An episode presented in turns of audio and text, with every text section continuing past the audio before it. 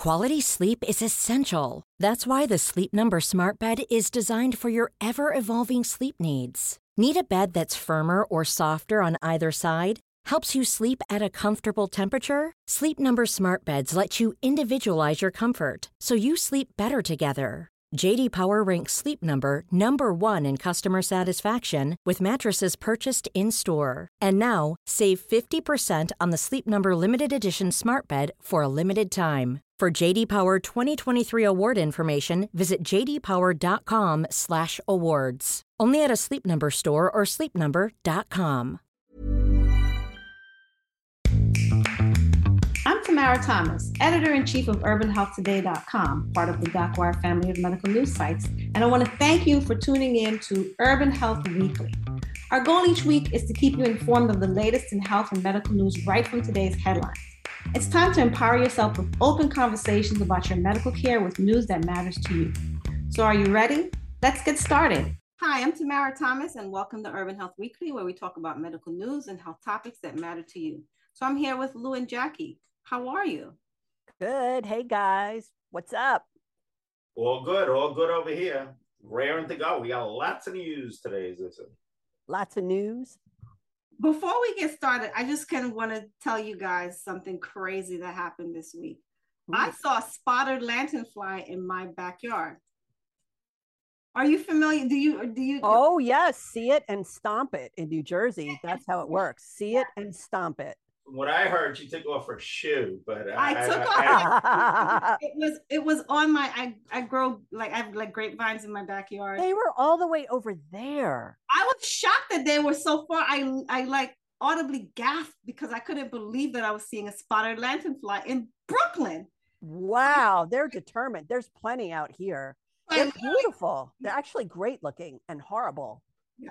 Well, very distinct looking. And yes I just instinctively, I just went, oh, and I took off my shoe and I went find the body. So I don't know if I succeeded, but I really gave it my all, just giving it like one, you know, big, you know, hit. Good so for you. Crossing my fingers, I hope that I, I kill it because I don't want it mating and like bringing other boys to the yard. Spotted lantern yeah, flies. To the yard, mm. exactly.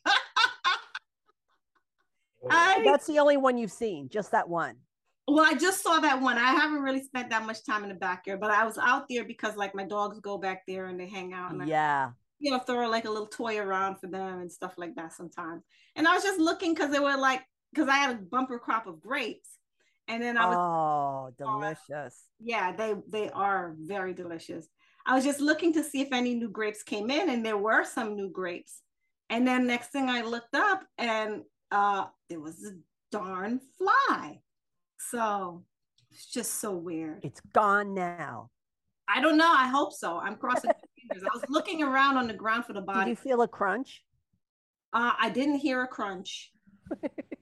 I don't know. I don't know if I got it. It may have flown away. I thought I gave it a pretty good hit, but I don't know. I didn't see a body, so I can't really confirm. Well, at the very least. Let's hope. Let's hope they're not stubborn. You were telling me, Lou, that you heard something interesting in the news. About what? About uh, the flies? Not the flies. About um. Oh, today. Yeah, oh, about. Oh, well. Uh, um, it's it's so breaking that it that it ain't even broke yet. But um, that's right. Uh, Moderna and Pfizer are um, suing each other. It seems. Oh, they're countersuing. Well, they're going at it.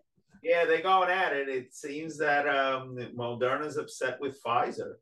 Uh, well, it starts with Moderna being upset with Pfizer uh, that uh, the code uh, for the vaccine uh, or the secret sauce, as we would, I call it the McDonald's secret sauce, uh, was kind of borrowed. Um, you know, shades of Samsung and Apple. Really? So we're going at it right now. Pfizer's just denying it right wow. now, but I'm sure they'll count the suit within within hours. Oh, so they haven't countersued. Not yet, okay. not yet. That that when one... are they alleging it took place? Like right at the get go, or is this the latest? They said they uh, copied. Uh, they copied uh, the, the whole the mRNA. Code. Yeah, the whole mRNA. But you know, well, how in the devil did they get it? Did they hire someone away industrial from industrial espionage? Well, it's industrial espionage. But you know, there's something interesting also happened this week. Um, uh, you know, that, that's somewhat related but isn't related. Um, you know, Biden uh, signed a law that says that all uh, scientific information now has to be open access. uh, Oh. in terms of scientific journals. So if you publish Oh, a wow. study, so if you publish a study that's using US funding, so if the NIH does a study and you publish it, Uh huh. it has to be open access for everybody to look at. You can't hide it behind the paywall. Okay, that's good. Yeah. So, you know, I didn't know it wasn't already open access. I didn't know that. I thought once it was published in a journal. Well, um, there have been the, the fight has been going on a long time. Okay. And there have been some some suits that were unsuccessful in maintaining their paywall. So Hmm. that may be what you've been seeing. Oh. There's Well, pockets here Germany- and there. Germany, Yes. there's, there's entire countries. Uh, Germany, most of Scandinavia have all passed laws that say that, hey, if they sponsored it, it can't be behind the paywall.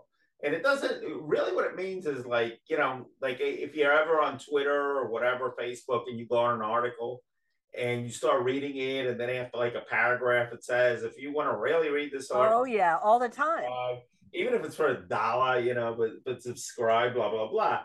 Um, scientific publishing is doing the same thing, and they have every right to do that. I agree. However, if it's if it's government sponsored research, Aha. yes, that's so- what I'm agreeing So to. those articles, those articles need to be um, open access. Uh, the the previously with the um, informally, all the scientific publishers kind of got together. Let's not call it antitrust because uh, a little trusting. Okay. All right. well, the big ones are uh, Blackwell, Springer, Verlag, um, Elsevier, and Lippincott, Williams, and Wilkins. And none of those, L, also known as LWW, none of those are US based. So Ah. They have to follow US laws. Where this does affect, Oh wait, they do or do not. it may not, yeah. Oh. but if you have a US IP, they do. Uh, Ah. So so it's kind of IP generated. So if you're in Germany and you're looking up an Elsevier content, you may see a different result than if you're in the United States. Anyway, Oh. um, getting back to what's happening with Moderna and Pfizer, if something is done via the pharmaceutical company without government funds, it is basically their property and their business, and they're free to publish it, keep it as a trade secret, blah, blah, blah, blah, blah. You know, industrial espionage rules reign supreme hmm if the government paid you, and if you remember, there was that whole operation, whatever, uh, Right, to get the uh, warp research as speed, quickly. ah, that's it. Operation Warp Speed. That's warp right. speed, where these companies did take money. hmm Yes. This may get a little, this may get a little fuzzy, and I'm, I'm just saying it only broke today, but let's just see how fuzzy this gets. Because if that research was done with U.S. Uh, with U.S. funding, then that doesn't mean that the patent is not is not good. You can still own the patent, but the information is widely available. So, you know, take that one and people and, and, and put it in Take that in your IP and take that in your IP. It doesn't really mean a lot. Uh, download it it- it- and share it amongst viol- your friends on the about file share violate the holy order of our show. But as long as we're talking about Pfizer and Moderna, you know, there is uh, that uh, the new uh, vaccine will be coming out Oh yeah, I was curious to know when that's going to happen. September 12th. Okay. It's going to be made uh, available to the public, just like the old vaccines. The only difference is Are they still stopping people under 50 from getting it? 12. Oh, okay. The new age limit. Ah. So that means my little one can't. New age limit for is school. 12. That It- sucks. It does have a new secret source that uh, that does incorporate the BA5. Uh, so the BA5 is uh, Mhm. somehow in there that it Mhm. protects against it protects you more against Omicron, which the other Mm. ones never did. Uh, so it has all the latest variants, which Okay. viciously becoming like your annual flu. So what was it again? Is it six months between like boosters? Well, yeah, Is they- it six months? You Yeah. have to have at least six months, and I know I I have mine. I think in April. I got to look at my Okay. card because New York State. I didn't get one. Uh, my kid got the booster. I mean, I, I didn't get a second booster. Oh, okay. booster, My not- kid got the first booster in January, so he'll be eligible. Okay. yeah. my little one, she got her first booster. I think it was the end of it was June. Yeah. Yeah. So so she's good for now, but I'm you know I'm waiting for them to open this up. But they haven't done any um they haven't done any um any trials on this one. They're just like going ham like yes and no. I think They haven't done any- they have done- they have not done trials. It- it, it- basically we're just saying okay since you've had such a good track record we're going to trust you so dig this a man lost his ability to walk after a vitamin b6 overuse oh my god, Yeah. How do you do that? a man in australia lost his ability to walk after consuming 70 times the recommended daily dose of vitamin b6 the 86 year old man had previously been active and lived independently until a blood test revealed he had a slight deficiency in vitamin B6. He didn't have any symptoms of poor health, but his doctor prescribed a 50 milligram vitamin B6 supplement to his levels. Vitamin B6, like other B vitamins, helps the body convert food into energy by breaking down carbs and protein. Research suggests it can help the body's immune system and certain brain functions. Now, keep in mind the gentleman was 86 years old. Ah. 50 milligrams is much higher than the standard dose recommendation in both Australia and the US, which is 1.7 milligrams of vitamin B6 per day for men over 50. In fact, most people should get enough B6 through eating standard foods like chicken, potatoes, or even spaghetti sauce. Time out, though. Time out. Today's food does not have the nutritional value it once had. Well, maybe in Australia, it might maybe different because they don't go by the same low standards that we have here. But usually, you know, industrial food production really significantly cuts the um, What is it? Sap it out, saps out the nutrients. Absolutely. Yeah, because if you're if you're eating the um, the the chicken, the chicken feed is not going to be as, as nutritious as it once was, right? If you're having the the the tomato sauce, the spaghetti sauce, that's those tomatoes are not going to be as nutritious as they were 50 years ago. Same Wow. with potatoes. So yeah, you'll get some some B6, but but again, I don't know what the standards are in Australia, so I can't really say for for certain that it's the same deal as here. The new high dose multivitamin wasn't the only B6 in the man's diet. He was also taking a magnesium supplement, which contained B6, and he ate breakfast cereals fortified with B6. Within months, he started losing the feeling in his legs and eventually went to the hospital after he could no longer walk. Dang. As the wellness industry expands and demand for dietary supplements increase, more Americans are falling ill due to taking too many vitamins or supplements. The number of calls to poison control centers about kids who took too much melatonin rose by 530% in the past decade. Preventive care experts say vitamin A supplements cause more harm than good, as taking too many can lead to bone pain and hair loss. Most Americans Wow. are not deficient in B6, thanks to naturally occurring B6 in a variety of common foods, according to Harvard Medical School. Certain medical conditions like alcohol dependency and autoimmune disorders can make individuals more susceptible to a vitamin B deficiency.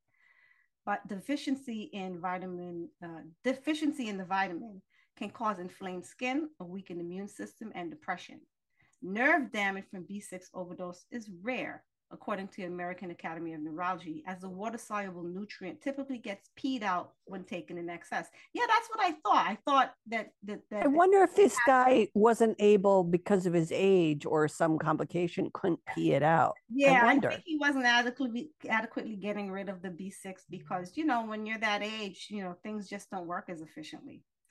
Um, but again, this goes back to medical doctors not having a background in nutrition. I mean, I Ah, dip in your vitamin B, but he didn't have any symptoms. It's not like he came in presenting with like super dry skin or, you know, some other kind of you know, illness. Like he was fine. He had no no issues.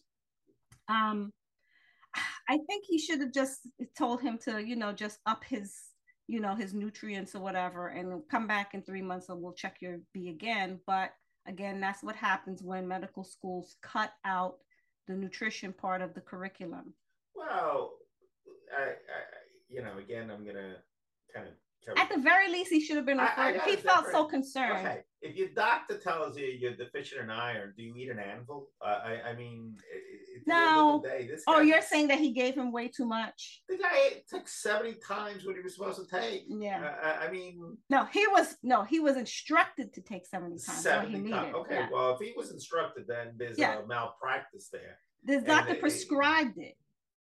And and I, I believe there's idiocy there, uh, because we've got so much research that shows that mega doses of vitamins a don't work. Any vitamins, yeah. Mm-hmm.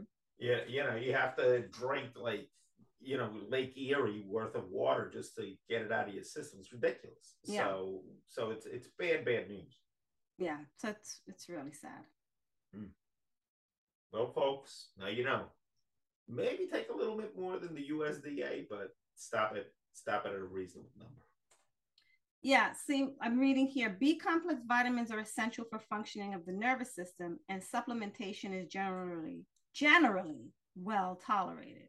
Although rare excess pyridoxine can lead to a paradoxical neurotoxicity, resulting in irreversible sensory neuropathy. That's awful. That is awful. You know, I didn't know that there were kids who were taking too much melatonin. That that was up by five hundred thirty percent. I've been reading that. I've been reading that. Well, you know what's happening is that kids are overstimulated. You know. Yeah, I'm sure parents are just like, take this and go to sleep already. Right, exactly. Kid, you know, between the food supply being what it is, and kids everywhere you turn have some device. You know, kids are just not going to bed uh, at the time they used to go to bed. That that whole that, oh, that's a big deal in our house. It's hard. Same it's here. hard. That circadian yeah. Just completely off you know and then um you know you you're desperate to get your kid to go to bed and you give them a little melatonin to like help them go to sleep you know at a decent hour you know? I saw in the in an article where it talked about the the um the overdosing of melatonin. They talked about um that it was especially in young boys, and I'm thinking I could just see those young boys bouncing off the walls, and the parents being like, "Oh my god, I'm so tired. Please just go to sleep." Yeah, I could just see it not just boys. That's me every night. You have to. Go. Yeah. Why do I have to go to bed? Because it's bedtime. Well, why? I'm not tired. I, I promise I'll go to sleep in a little bit. No, right now. Oh, this. Most calls involve unintentional overuse in boys under five years of age and were managed at home. Are the ones, is it chewable stuff? Like, because they're like a little bit sweet and chewable. Yeah. And yeah. For kids to take. Yeah, probably got the bottle and ate it all. Yeah, just like those old uh, kid vitamins oh, that are like that's tasty. what happened. They got a hold of the bottle because I was yeah. like, how could how could you have a melatonin toxicity? So maybe that's what happened. Maybe the kids got like, mm, I, I can tell you, I eat I eat uh, my vitamins gummies, and it's always so tempting to like just have more than call one. it a snack. And, yes. You know something funny? I used to get the these um these uh, B, it was uh B complex gummies. They were so delicious. I remember I those. like, snack on them, snack on them. It was like hair, skin, and nail um something. And I was like, I can't buy this anymore because I can't help myself. They're so delicious. I just eat them like they're a snack, and I don't want to have some sort of or like toxicity. Cough drops. It's you know you don't need it. Yeah, or like Ricola or something like that, where you just like where you just like like it because yeah. they're just so dang tasty. I'm surprised you guys like those that much. Oof. Um, well, Certain I mean, flavors. yeah, I like the lemon ones. Those are ah. that's the only one that I that I do buy is the lemon one. Um, but I still, but the, they're still there. Like the the bag is still there. Like even the last time when I had COVID and I was sucking on those, I still have the bag. I just hide all right. It. You didn't go through the whole bag. There's so no. I just I just had a few. I have to hide it though because otherwise my little one she'll get yeah because that's yummy if you're not used to sugar. Kids just have yeah. an insatiable appetite for sugar and a lot of adults too. Mm. So, should we take a break? Yes, we'll take a break and we'll be right back. And we're back. And let's talk about the silent spread of polio in New York. Yikes. What now? Yeah, they found it in the, the, the, wastewater or the sewage or something like that. That's where they're finding this stuff now. No, they, did, they did find one case. They, well, they, found one case. Okay, so let me get into it. A polio yeah. case identified in New York last month is just the very, very tip of the iceberg, said an, and an indication there must be several hundred cases in the community circulating. The case was found in Rockland County, which has a stunningly low polio vaccination rate. Dr. Jose Romero, director of CDC's National Center for Immunization and Respiratory Diseases, noted that the majority of people with polio don't have symptoms and so can spread the virus without knowing it. A team of CDC disease detectives traveled last week from agency headquarters in Atlanta to Rockland County, and they are quite nervous that polio could mushroom out of control very quickly and we could have a crisis on our hands, said a community health leader who has met with the team. Polio can cause incurable paralysis and death, but most people in the US are protected thanks to vaccination. Others, however, may be vulnerable to the virus for a variety of reasons. Unvaccinated and undervaccinated people are vulnerable, and the polio vaccination rates in Rockland County and neighboring Orange County, just north of New York City, are about 60%, compared with 93% nationwide by age two. Immune compromised people can be vulnerable even if they are fully vaccinated. Hmm. Mm. This doesn't speak well of us as a nation. Wouldn't you agree? A disease we eradicated in 1979 is making a comeback. Okay. That's ridiculous. But I'll I'll tell you this this is kind of to this, come back and cripple little children. All, okay, first of all, uh, I want to talk about um, two things. I want to talk about is the first thing is that we monitor the wastewater just to make sure here in New York, just to make sure these diseases, and we can tell how much of a disease is rampant or not rampant or going on. Uh huh. And any new variants that are coming down. Yeah, some of it is no pun cool intended. that we do it, uh, but some of it is a little big brotherish too. It's a little creepy that they're going through our wastewater. It's almost like they're picking through our garbage and, and seeing what we're eating and, and giving us. But isn't that because hasn't that become like a standard public health thing? Yeah, it has. Because it's not like people are volunteering to come forward and, and get tested. People are barely vaccinating as yeah. it is. Yeah. So let me let me get into the demographics of Rockland County, and I'm not going to say which groups with an S, and I'm I'm stressing the yes because there's two religious groups there that oh, make a, a no large more. say that, no more. Well, two of them, and they make a large percentage of the population when you add the two groups together, and both are extreme anti-vaxxers. Anti-vaccine, yeah. Yes, anti-vaccine, and they, you know, when these groups do this for now, it's becoming multi-generational. Mm-hmm. Um, oh, they fled New York was the city schools were demanding vaccinations. Yeah. Yes. And this, and they basically took up their camps and said, "We'll show you." Went to Rockland County, which was a little friendlier, I would say, in terms of them setting up their own schools. Own schools, right? Yep, and well, home schools and their own schools and uh, and vaccines. I remember there was a little construction kerfuffle for some time because they were building the types of buildings that they built that they're used to building, and it yeah, wasn't here in, in New keeping. York, it's like it wasn't in keeping with the area. Well, if you it go wasn't, there, you know, yeah. and, and and the area itself, it wasn't contextual. Yeah, the area itself is like the wide open plains. You get mm-hmm. a house every every mile almost, mm-hmm. you know. And they're building And then buildings. all of a sudden you see this cluster of buildings and you go exactly like New York. It's like yeah, okay, so our bad architecture made it here. And it's just like it's like in the middle of nowhere, and then you see like these buildings and a cluster of them. And I it, it was like cut and paste, huh? yeah, you much. wonder like what it's like one of those sci-fi movies where like you're in it's or or like Wanda or whatever on sci-fi where some it's you, they're like, what is this all about? Um, hmm. So there, there's a few of those on. So your point is is that it's been being driven by certain well, populations. I think it's well, it's not only the certain population that now this has become multi generational, uh-huh. and it's multi generational no vaccine. So you know, if nobody in your community is vaccinated, so oh boy, come out. It's just gonna somebody's gonna bring it in from somewhere, and all of a sudden, there you go. You got case one, and then then you know, unfortunately, these vaccines are only 90 95 percent accurate, uh, effective. So think of it this way: How long are they accurate for? I mean, how long are they effective for? So, like, I know I haven't had a polio vaccine since I was like right. a kid. I'm pretty so New sure. New York City's actually doing boosters right now. They're recommending for adults. For, no, for children because okay. children are. I mean, you know, I, you I, I haven't seen any adults suffering from polio unless they had it from childhood. From childhood, Yeah. I, yeah, you know, Yeah. I, I don't So- know so- enough about the disease to even tell you the symptoms for an adult. For a kid, yes, but It's the, the the skinny little legs, and you you lose your ability to walk. I remember Iron Lung and all that stuff, like all that footage. yeah, and, and you know, they were a lot. Didn't that? Isn't that what Well, took special uh, shoes were uh, very President common. Roosevelt, Delano? Roosevelt? Yes, that's right. He got polio. Yeah. That's right. But he had it as a as an older adult. Right. You could get it as an older person, as a grown up. Yeah. That's why, but I guess it was just famously more devastating, or somehow it just seems like more kids seem Wait, he got it. it as an adult? Yes. Oh wow! Yeah, he was in the prime of health and he got it. Oh, that's right. He was. Yeah, he was quite the athlete. Okay. Yes. Yes. Yes.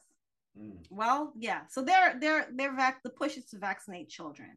I have to read the. Can, again, we we're gonna get into one of these. I have to read the Department of Health. Um, Can we force you know people? No, we- Uh, because there's a lot of religious and uh, exemption, et cetera. and there's a lot of Just like objection, and there's a lot of exemption. Of, uh, exemption that has nothing to do with religion. It's just like my immune system is terrific, and I don't. Ah, we've got what is it called? Conscientious objection. Yeah. ah. Yes, that's it. Where people are just like, I don't want to do it. I don't want to do it. You guys have that in New York? Oh, absolutely. We didn't Mom, have that. I don't think we have that in New Jersey. Not for nothing. We have um what do we you could have a religious exemption. I think you have to say something is your personal religious belief in Mhm. order. I don't think there's Used to be medical like that exemptions. here. per se. Now it's just I just don't want to do it. You know. Wow. Yep. And that's and that's it. And that's why we have all this disease spread, all these diseases coming back that we had eradicated with vaccination. Um, but I think that started with that.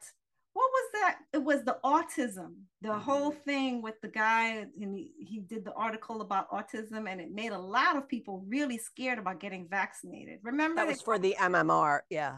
Oh yeah. yeah, they published it in the Lancet or one of those big Oh, yeah. publications. Yeah.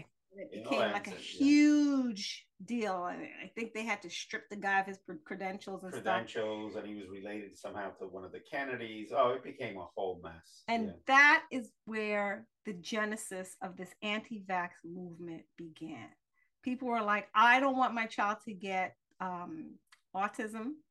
And they avoided, and they, you know, they said to themselves, hey, you know what? My kid is okay. My kid hasn't gotten as sick.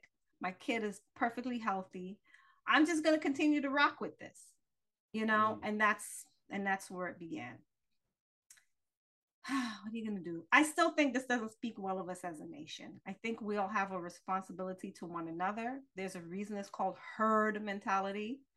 I'm sorry, herd immunity. Herd immunity, right. the herd mentality. You said it right. The herd. That's what we don't want. the We're herd starting mentality. our herd immunity because we got a you dumbass heading the herd. Thank you. There we go. What has 308 pages and discusses everything from pregnancy to Medicare Part B? It's the proposed rule from the Department of Health and Human Services implementing the non discrimination parts of the Affordable Care Act, or ACA. Aha. The proposed rule, which was published in August in the Federal Register, implements Section 1557 of the ACA, which addresses non discrimination in healthcare. The Biden administration has interpreted that section of the Act very expansively, which means that the rule would cover a wider range of healthcare providers than it did under previous administrations. For example, it will apply to Medicare Part B providers for the first time and will require physicians to not be discriminatory in all these ways. Maryanne Tomazic, JDMPH, clinical instructor at the Harvard Law School Center for Health and Law, Health Law and Policy Innovation in Cambridge, Massachusetts, agreed. This proposed rule is a lot stronger and a welcome change for many, she said, adding that it expands protections for several groups, including people who are LGBTQIA. Discrimination manifests itself in the healthcare system in many ways. Patients can face physical or linguistic barriers when they try to access care. Some patients have health insurance that will categorically exclude care related to gender dysphoria or other diagnoses. We've also seen patients have insurance plans that will take groups of drugs used to treat a certain chronic condition like HIV and put those drugs on the most expensive formulary tier, leaving the patient and the provider with no affordable options for treatment. Wow. I know. It's pretty. The proposed rule will result in a very strong final rule that prevents these situations from happening, and where it doesn't, explains how people can seek redress. So, wait a minute. I just want to know. So, how do you stop people from being prejudiced or biased? Hmm. How how do we? Obviously, with the 308 page edict, uh-huh. that's very heavy. Let me tell you. And they hit you over the head with it. that's a very tall order because the view on who is worthy to cry discrimination is so narrow nowadays, don't you think? It's like you have to be like a an underserved uh, population. You have to be a person of color almost. I'm just wondering like what if what if you're a patient that doesn't recognize that it's happening to you right? Yeah then I what mean, do you do? uh, a lot of people just take it for granted or just you know turtle up and and and and just forget about it just say, it took me years to personally like to recognize when i was being discriminated against. Mm-hmm. and when mm-hmm. i look back on some here's a cool fact a crocodile can't stick out its tongue another cool fact you can get short-term health insurance for a month or just under a year in some states United Healthcare short term insurance plans are designed for people who are between jobs, coming off their parents' plan, or turning a side hustle into a full time gig. Underwritten by Golden Rule Insurance Company, they offer flexible, budget friendly coverage with access to a nationwide network of doctors and hospitals. Get more cool facts about United Healthcare short term plans at uh1.com. Quality sleep is essential. That's why the Sleep Number Smart Bed is designed for your ever evolving sleep needs. Need a bed that's firmer or softer on either side? helps you sleep at a comfortable temperature? Sleep Number smart beds let you individualize your comfort so you sleep better together. JD Power ranks Sleep Number number 1 in customer satisfaction with mattresses purchased in-store. And now, save 50% on the Sleep Number limited edition smart bed for a limited time. For JD Power 2023 award information, visit jdpower.com/awards. Only at a Sleep Number store or sleepnumber.com Well, the issue. Not that I yeah, feel- that takes a certain amount of life experience and right. just like wisdom. Exactly. And I wasn't really raised that way because I didn't really have right. growing up. And it's not until I got older and went out into the world. But I, I took me a long time to recognize it. yeah, what- you have to know what you're looking at. You don't always know what you're looking at. And then if you're a woman and your doctor is gaslighting you because you're a young woman complaining about pain, is that covered? Or do you have to be a young woman of color for it to be apparently covered? not covered that's and that's what i'm this this is what i'm i'm trying to get at that does this go far enough does this does this or, how do you legislate that though that's what i'm trying to figure out it all sounds very wonderful you know, and pie in the sky it, sounds wonderful but let me let me just give you my perspective here mm-hmm. if this was a three page edict they say yep it's understandable clearly written and it's going to work it's a 308 page thing. It's a tome. Yeah, a manifesto. I mean, honestly, manifesto. Yeah. Well, nobody, nobody's gonna understand it or go through it, God knows what's in there, and I'm sure it's contradictory or unclear stuff. Yeah. You know, people that don't know how to write or, or do these very long-winded, complex, and lawyers you know, are just going to pick right through it. Lawyers are going to have a field day with it, like as you say. I I feel that if this was a three page edict, I'd pay attention to it. 308 pages, nobody's going to know what the heck it says. What do you think, Jackie? Well, what I what I'm going to ask is, so are you saying this is just window dressing? like, look, we're getting things done to look busy. Um, that's not what I'm saying. I'm saying that in theory, it sounds really good. I'm wondering if, if in practice it will actually do what it purports to do. Okay. Who who does it actually protect? When they were creating these 308 pages, who did, you know, like like you know, in law they always say, well, the founding fathers didn't envision this when they wrote this and that. Right. People always say that. Who did they envision mm-hmm. they were protecting when they created this? Who did they have in mind? That's the question that I'm asking. How do you legislate prejudice? How do you legislate I think, bias? I think they have themselves. Everybody has personal mind. bias. Themselves in mind. And everyone has blind sides. And well, the reason it's themselves in mind, they all want to have their name on it so they can say, "Oh, I pass some legislation," but it, it, doesn't work that way. I mean, do you see? Do you see uh, the benefits of it? I'm not saying if you if you put it down, then you can be like, "See, there is." You know, it says specifically right here, this group cannot be discriminated against for this reason. If you don't, if you don't, you know, if you don't make a tome, mm-hmm. then um, you know, then it's not it's not quantified. Somebody's got to like specify mm-hmm. and point to a rule, don't you think? Yeah, absolutely. I just, you know, want to make sure that um, everybody who has experienced, because look, the the young white woman who who got gaslit by her doctor only to find out months later and, and three doctors later that she actually right. had cancer and it wasn't in her mind. What does does she does she get protected by that? I guess that would fall under the category of malpractice, but not this necessarily. Oh. But why not? Well, this See? is not, this is because it's ageism. this is technically more like I, I don't know if this is actionable in terms of lawsuits. Uh, I'll give you an example here that the that the medical okay. does follow. Mm-hmm. Uh, when the societies come out with their guidelines, which we know are very important because that's what doctors use to treat you, uh, so that they don't get sued. Because if they're treating you within the guidelines, it's very very difficult to sue them because they go in court and says, "Well, our profession's guidelines are blah blah blah." Ah.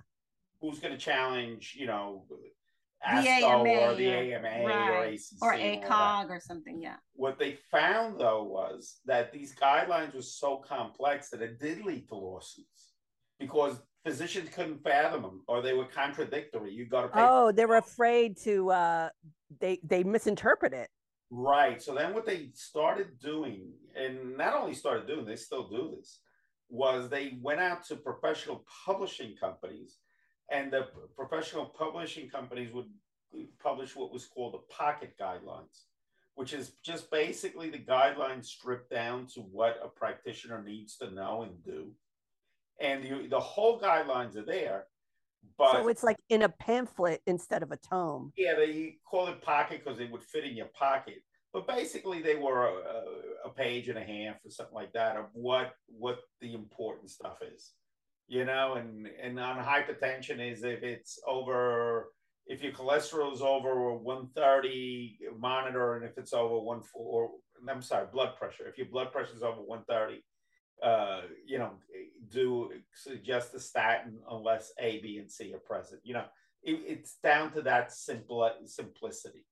But I don't see this 308 page document being distilled in that, and it, it it's right. Well, we don't know because we haven't looked, you know, through the pages, but I, I, I can guess anything that's 300. I just want to make sure that that all people are protected, and also, you mm-hmm. know, there there's sometimes there's a fine line between bias or prejudice and um, you know, kind of defeatist, like, well, the insurance is, I know the insurance is not mm-hmm. going to pay for this. I'm not even going to order this. Ah. I mean, does that fall under prejudice necessarily? No. So I, I'm, I, I'm looking to see what this does. I'm looking to see who this helps. I, I hope it does the right thing. It, it says in the 300 pages, it explains how people can seek redress. Redress for what, though?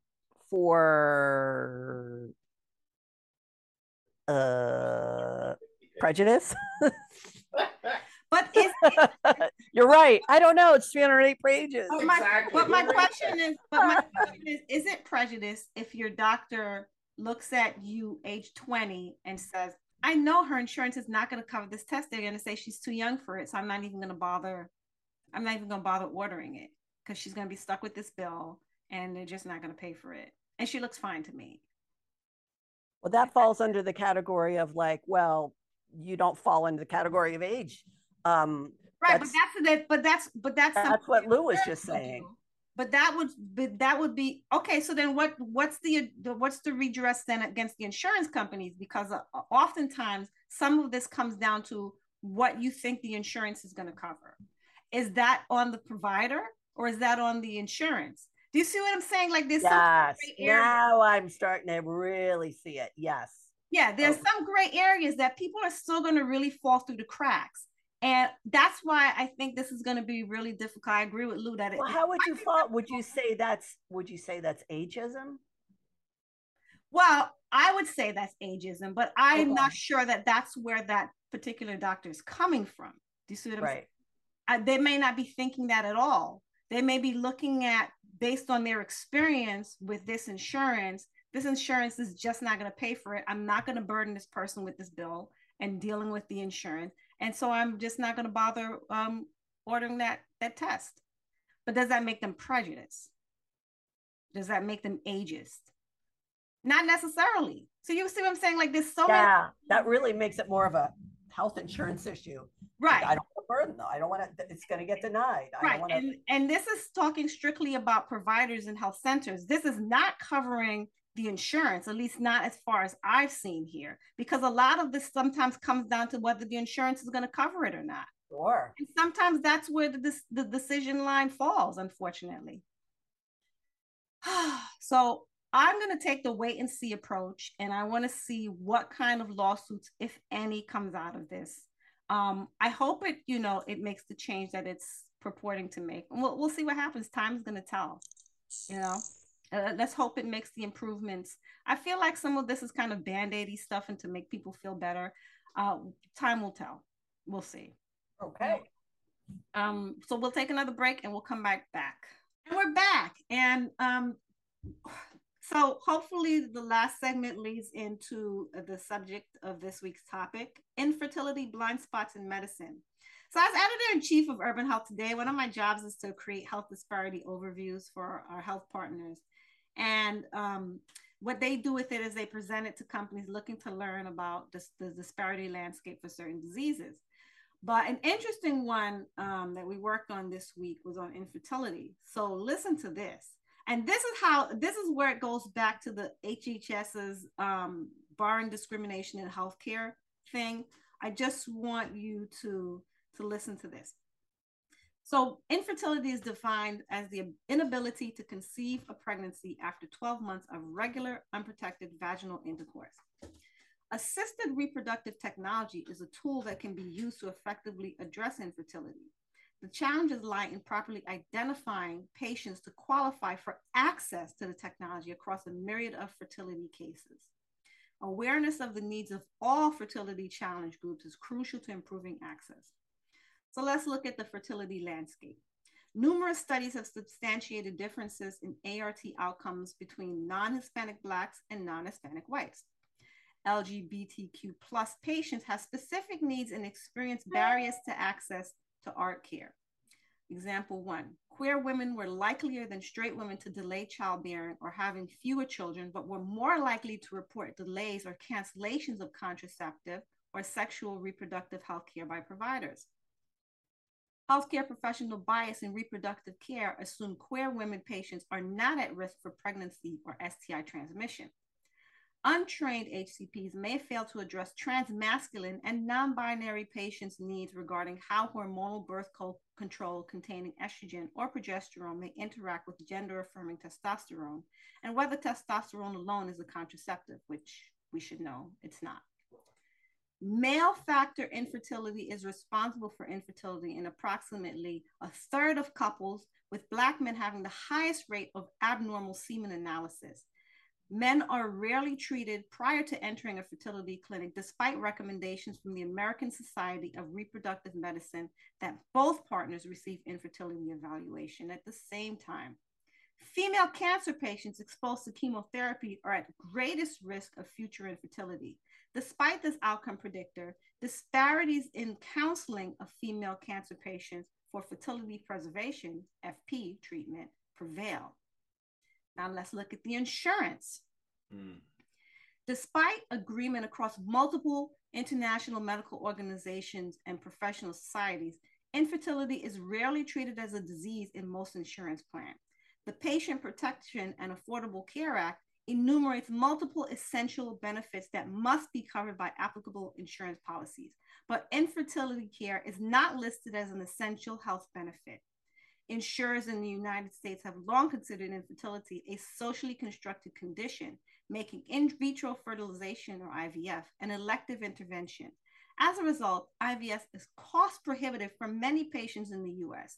The American Society for Reproductive Medicine estimates that fewer than 25% of infertile couples have sufficient access to infertility care. Isn't that crazy? Yeah, and it's freakishly expensive. Oh my God. Black women who represent almost 8% of reproductive age women in the United States are underrepresented among IVF recipients. ART procedures per million non Hispanic Black women age 15 to 44 for insured Black women stands at 0.27%, not 27%, 0.27%. Wow. Far below the national average of 0.44 and the average for non Hispanic white women of 0.52%. Insured Hispanic women showed the lowest scores overall with an average of 0.17%. Limited access to state mandated insurance may be contributory.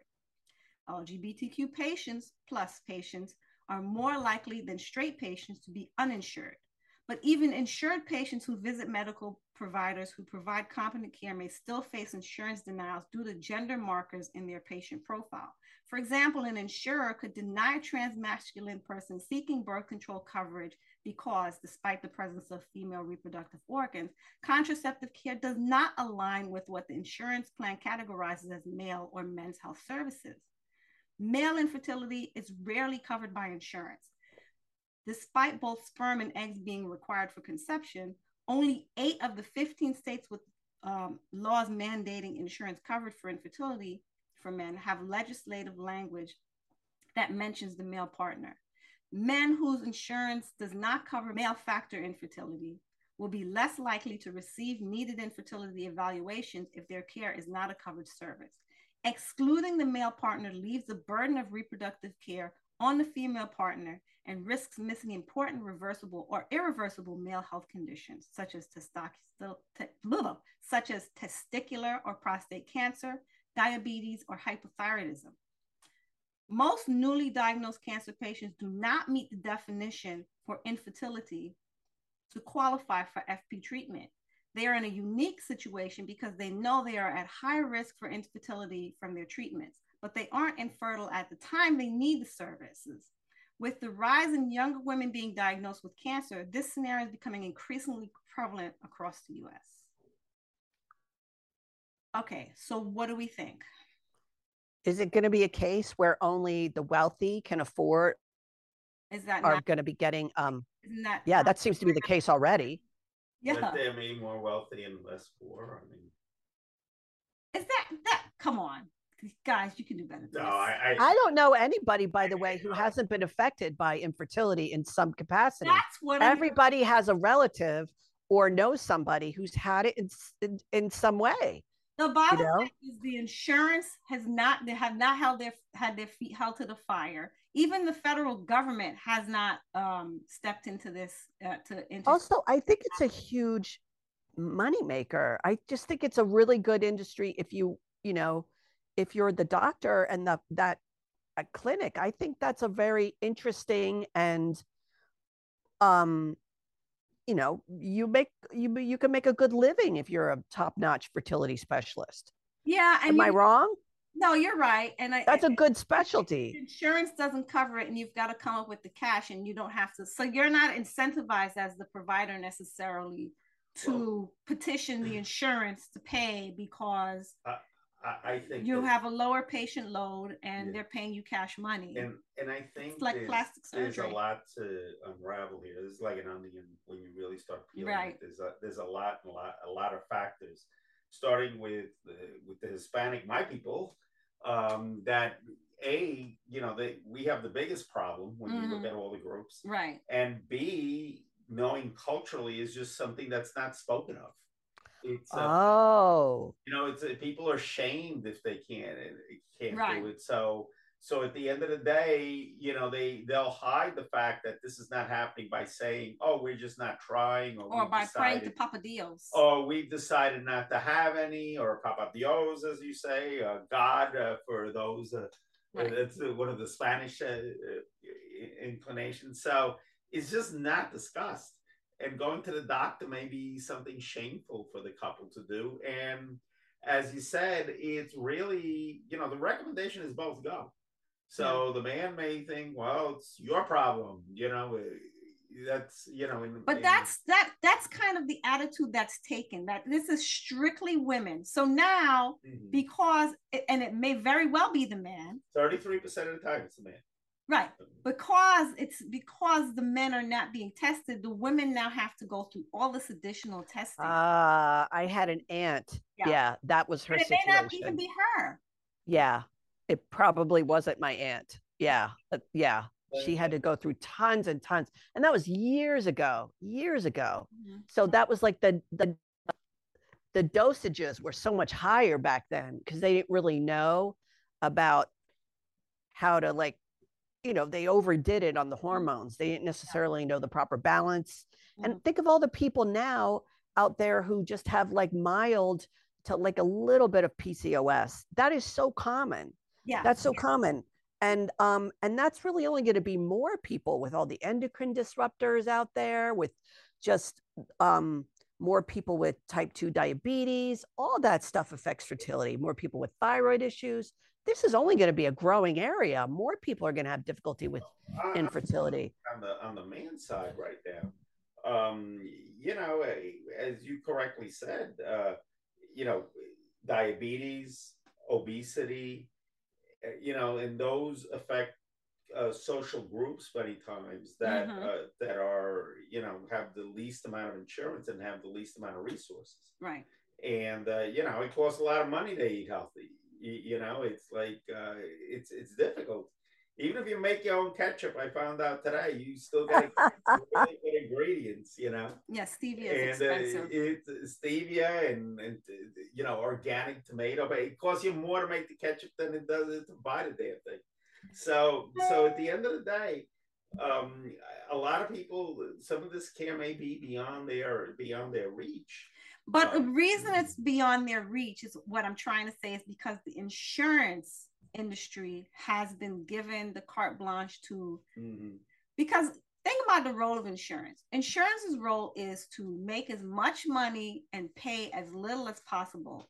And they've been given um, wide berth to deny all manner of stuff now despite the fact if i'm if you if you have a transmasculine patient despite the fact that the medical records clearly shows the person has ovaries and does need contraceptive care they're being denied.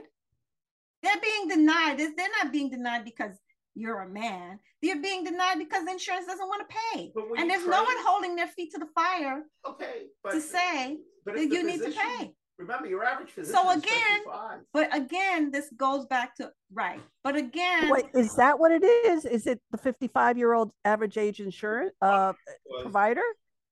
No, the average the average physician is 55 years old. And I'm just saying uh, the average specialist or the average physician. The latest time I checked was what in, kind of physician? Any type of physician. Okay, so the because average remember, age of all. So you think that they have maybe like older way of thinking? Well, you know, you were trained. Well, look, ah, this stuff didn't start coming out from now. If I would have gone to medical school, you know, the the number of trans people. There was Christina Jorgensen. yes, that's true like too. Three trans people in the entire planet that we knew about. It wasn't the entire planet. Come on. That we knew about. That was public. That was okay, famous. That was public, that was public but you, you know, it just didn't okay. happen that much. You mean and, people weren't out about it? We weren't aware of it okay. in the in the public media. Oh, yeah. Yeah. And you know, it was such an outlier that, you know, it, it was it just wasn't covered in medical textbooks and it's only now that it's it's starting to be covered if it's covered at all because i don't know all right so then let's let's let's pivot then to something that is very well covered the fact that women who um, undergo breast cancer treatment lose their fertility Okay, yes.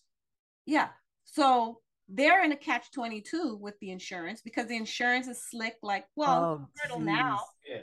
Well, they, so, they call it an elective, or they, they say, well, that's that's the social even though the, the even though the, the the science shows that they will they're at very high risk for losing their fertility Yeah. they won't pay for the for the fp But- treatment But I think this is this that is has on- nothing to do with the age This of is the on doctor the oncologist, and I think that the oncologist needs. To, yeah they do bear some responsibility but insurance has a lot of You leeway. know, but if the medical profession pushes insurance, insurance usually backs down. If they- Really? Oh, Mm, the state has if the state if the state okay so for example here in new york if you have um the brca gene one or two the rule is the law is you as the insurance you must say how high when the physician says jump Mhm. and that's the law of the land here in new york But that's because there were activists. Is that the activists or the doctors who came Well, the forward and said, I'm not sure, but I- but but I think it's a recognition that you know lives were being lost Yeah. because of insurance doing their tricky dicky, not paying for this and not yeah, paying but for when that. something becomes part of the medical guidelines and treatment protocols and all that, which are very public, and these are official documents the societies do, and they update them every three years. And when something makes it into that, But I'm you not sure that I'm not convinced that this is across the country. Do you see what no, I'm there's saying? 20 states that I believe that say, uh-uh, with to, to us, And how many states do we have in this great nation? 50. Okay, So wait, there's 20 states doing what? That say that fertility say- must be covered? That, not fertility. that. That's only 15 states. Yeah. No, that say if you have a you know a mutation, a cancer gene mutation. Okay. that the insurance has to cover whatever these those expenses are, including um, surveillance. But I, I was referring to surveillance. Uh, uh, And the insurance, in, in some ways, have made a decision that it's cheaper to pay for the surveillance than it is to pay for the cancer care. Mhm. So you know, Uh, because it's managed costs again as opposed Right. to exactly, managed care. right. But when you get into fertility, not so much. You know, so there needs to be, you know, a great deal of awareness in in not only the blind spots that the the medical community, like for example, I Mhm. mean, imagine, you know, you're a queer woman and you can't get an appointment for your um your contraception because the doctor is Mhm. assuming that, you know, well, you're only with women. What do you need contraception for? That's not their business. You you don't know what I need it for. You know, so it's a combination. And so going back to the HHS 308 page tome, um, it still remains to be seen how effective that's going to be. That's Right. all I'm saying. I'm Right. saying that there, there's there's all these these little nooks and crannies of areas that And I'm I- not sure. And I think that you know also medical societies need need to kind of gang up on this uh, subject. Uh, because Is that where it comes from? Is it the medical society that comes forward that makes I think for so. change? Once they say something is so, it, it, it may take a few years, but it'll get done. And what happens is that a lot of these patients are being treated by, you know, primary care physicians. Barely get to see an, a, A specialist. a, specialist, which is Yeah. a gynecologist. Yeah, And remember, the fertility specialist is a specialty of a specialty. right. So, So- first, Yes, the yes. care, It's like a fertility endocrinologist. or the urologist, and then maybe the endocrinologist So, or and or so the, the primary fertility. care societies, the ACP, the American College of Physicians. Mhm. that's the AMA is everybody, but if you're a primary care doctor, you go to the ACP. Mhm. Then you get sent to your, your OBG, and the OBG society is called ACOG, and they have 50. So the ACP has about 200,000 members. And these people do bear a lot of uh, clout because they write a lot of scripts, and their economic power is very strong. Then you go to a, a gynecologist, there's about 50,000 of those and yeah, they do a lot of stuff. They do birth control. They, they write scripts, but they don't have the power that the ACP does Mm. because we're talking about economic power. That's just how it goes. Mhm. Okay. Then the American Fertility Society, Mhm. which is a subsegment of ACOG, Mhm. but they're their own group because they don't always get along. There's only three or four thousand of those in the Mm. entire United States that Mhm. just specialize in that. Mhm. Now they started as an ACOG member, but then they went over to AFS, American Fertility Society. Mhm. Their economic power is not so big. Yeah. Not not where they can change, not where they can change insurance. However, they are valuable to the drug company, very valuable. because there's only 2,000 of them, and those 2,000 really do um, prescribe a lot of their product, but they can't change anything. But would it be beneficial for them, for the information that they have to trickle down to the doctors that are referring to them? And ultimately, back to the primary care doctors. So they're much more knowledgeable. So now you have a bigger set of doctors that are invested it in this. It all goes into the probing. And Yeah. the probing has to happen in primary care, Yeah. nurse practitioner.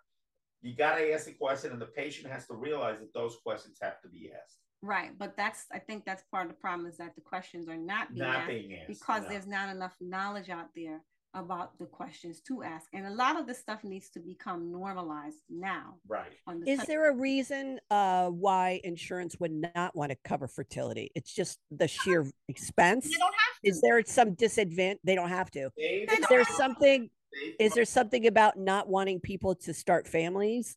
Is there like, No, they- they it's just don't wanna simply cover it. dollars and cents. They just Dollars don't want to cover it. well, is having people start families? Does that just increase? You won't die from not having a family. Oh, that's it. Okay. They die from It's not, not life or death, Yeah. right? They look at it as a selective process Yeah. that, and they they put it in the same category as a facelift or plastic surgery. Yeah, I mean, it's that you know, like which is outrageous, but it's ridiculous. yeah, But Wow. Meanwhile, how? Yeah, that's why they say they're saying it's social, it's cultural. But the, oh, that's painful. yeah, and Starting a family is so fundamental Yeah, to so many people. But you know, more of these medical societies need to band together and make a powerful fist and, and strike back. So they're really saying that it's a privilege, not a right. That's exactly what they're saying, and that's exactly why it is the way it is. It is a privilege for some people, not, but it should be open to many more people, and insurance can make that happen. So, look, go to Urban Health Weekly for the links to these articles. Um, I think you'll find a lot of this stuff uh, very eye opening.